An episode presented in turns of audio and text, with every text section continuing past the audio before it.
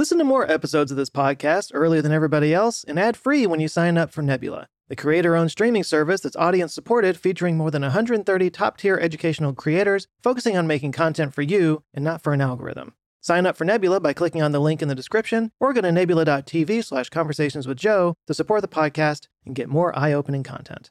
Thanks for joining the Answers with Joe podcast. Today I'm sharing the video where I answer the question, What would happen if you fell into Jupiter? And I have to say, this was probably one of my favorite videos that I've done lately. It, it, it did pretty well. Didn't do as, as great as some of the others in terms of views and whatnot, but in terms of just having a lot of fun with it, this was one of the most fun ones that I've done. Uh, there, there's a couple of spots in there that you're probably not going to be able to get what the, the joke is because you can't see the screen, but um, I really I really enjoyed making this one because it, it I got to tap into my comedian side a little bit more than normal, but. Um, anyway, so if you've ever wondered what it's like to fall into Jupiter and you haven't seen this video already, this should answer that question for you. Hint, not fun. But uh, if you have seen the video, maybe this will be a nice little nostalgia kick. But you can check out the video and the URL in the uh, description or in the show notes. I keep saying description because I'm used to YouTube. But anyway, I hope you enjoy this video. Or hello, I hope you enjoy this podcast, and uh, I will catch you next time. But first, there's this. So, you've heard me talk about Cankerboy, which I know is a weird sponsor, but most people don't realize that I actually created Cankerboy. So, that's me. I'm Cankerboy.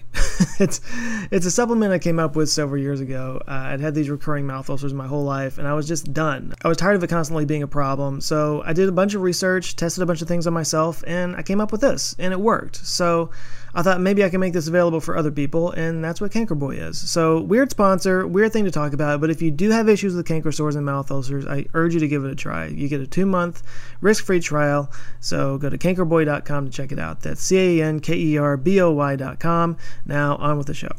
On May 3rd, 1999, the people of central Oklahoma were just going about their day when storm clouds began to form and the sky turned dark. As the storm intensified, the Channel 4 news team caught footage of several vortices swirling on the ground. They and the rest of Oklahoma then stared wide eyed as this swelled into a massive F5 tornado. It and several smaller tornadoes raged for an incredible hour and a half and tore through the towns of Bridge Creek, Moore, and parts of Oklahoma City, leaving over 9,000 without homes and ending the lives of 41 people. By the time the sun rose the next day, it had become clear that they had just witnessed one of the worst tornadoes in U.S. history. It's become known as the Bridge Creek Moore tornado, though the locals just call it the May 3rd tornado. And it stands out from the rest for one key reason. The wind speeds inside this tornado were clocked at an amazing 318 miles per hour. This is the fastest wind speed ever recorded in human history. And not by a little bit either. The second highest wind speed ever recorded is 295 miles per hour. This was an extraordinary event. Yeah, that's the average wind speed on Jupiter. Robert Donick asked, What would happen if I were to fly into a gas giant? This is another one of those questions that came out of my lightning round video that was a really cool question, but too complicated for a short answer, so it got a video. So let's just say you're visiting Jupiter and a couple of your friends push you out of the spaceship and you fall into Jupiter. First of all, you need to get new friends. The first thing that would happen to you is you would be completely fried by the magnetic field around Jupiter. Jupiter is 300 times more massive than Earth. It's two and a half times more massive than all the other planets put together. The amount of magnetic field that comes out of this thing is insane. A lot of people don't know this now, but one of the biggest concerns with the Apollo program back in the 60s was flying through the Van Allen belts, the belts of radiation that go along the Earth's magnetic field lines. Apollo was going to be the first time human beings had flown through the Van Allen belts, and so many people wondered if it was going to give the astronauts a you know deadly dose of radiation or fry all the instruments. By the way, some flat earthers like to use the Van Allen belts as a reason why there's no way we could have gone to the moon, thus proving that the moon landings were faked. And in fairness, that was a real concern back in the 60s, but the scientists at NASA figured out a way to fly around the worst parts of the Van Allen belts,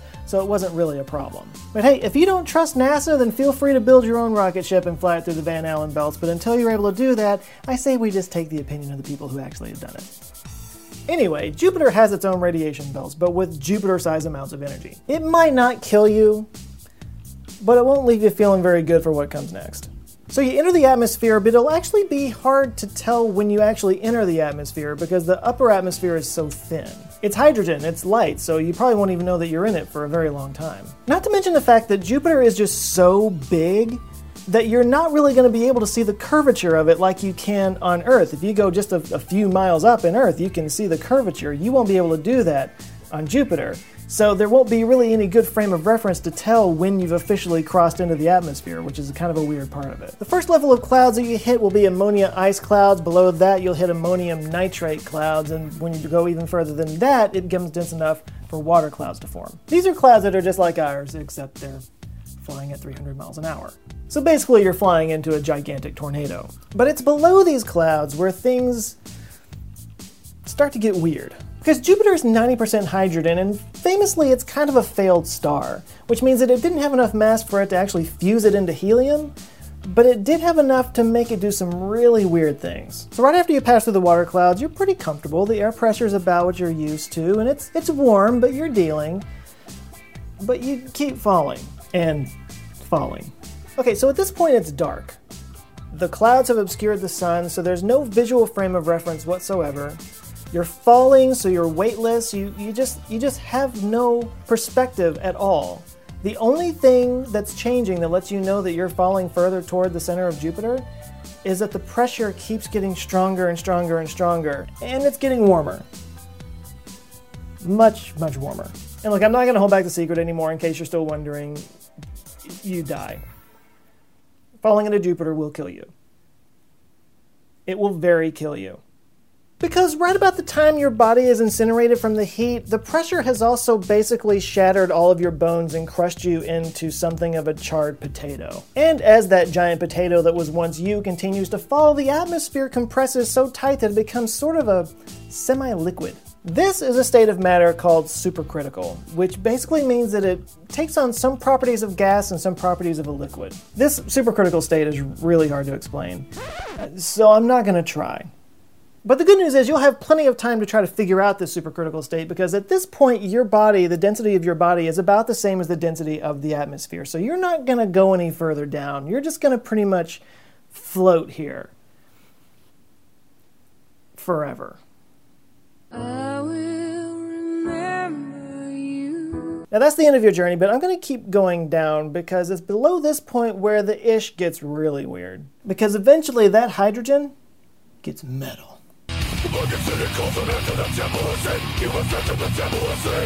The majority of Jupiter's hydrogen is metallic hydrogen. This is a state where atoms are pressed so closely together that the electrons flow across the surface of the atoms, making it conductive, like a metal. This extends for thousands of miles, swirling and flowing across the planet at incredible speeds, which creates this gigantic electromagnetic field that fried you at the beginning of your journey. And finally, at the center, it's believed to have a rocky core a rocky core that you'll never get to because you're floating in the supercritical layer, which you didn't get to experience because you got crushed by the pressure and incinerated by the heat and fried by the electromagnetic shield.